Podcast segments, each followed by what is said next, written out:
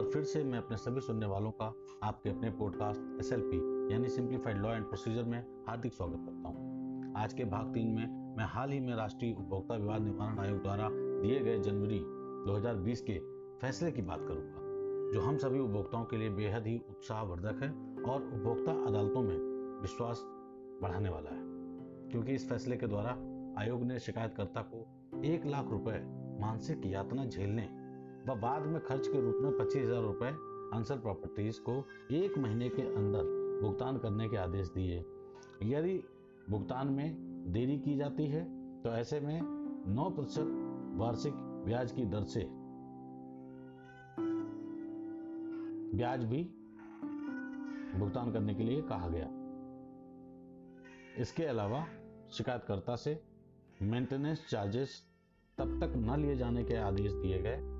जब तक कि अंसल प्रॉपर्टीज़ द्वारा वह सभी विकास कार्य न पूरे कर लिए जाएँ, जो उनके द्वारा ब्रोशर, विज्ञापन इत्यादि में शिकायतकर्ता को टाउनशिप में दो प्लॉट खरीदने के समय दिखाए व बताए गए थे।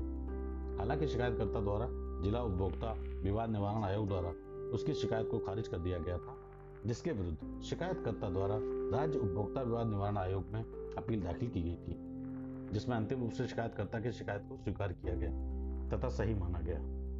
परंतु यहाँ पर अंसल प्रॉपर्टीज़ जिनके खिलाफ यह आदेश राज्य आयोग द्वारा दिया गया था, उन्होंने राष्ट्रीय उपभोक्ता विवाद निवारण आयोग में पुनरीक्षण याचिका दाखिल करके उक्त आदेश को चुनौती दी थी, जो कि राष्ट्रीय आयोग द्वारा खारिज कर दी गई थी, तथा राज्य आयोग द्वारा पारित किए गए आदेश को उचित एवं सही ठहराया गया, और किसी भी प्रकार का हस्तक्षेप आयोग द्वारा उस आदेश में नहीं किया गया।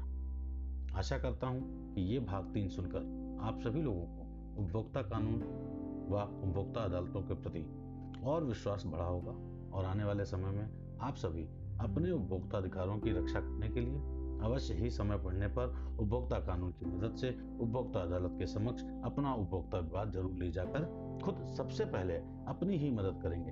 अभी तक के लिए इतना ही। मिलते हैं भाग चार में। जल्दी तब तक के लिए धन्यवाद नमस्कार।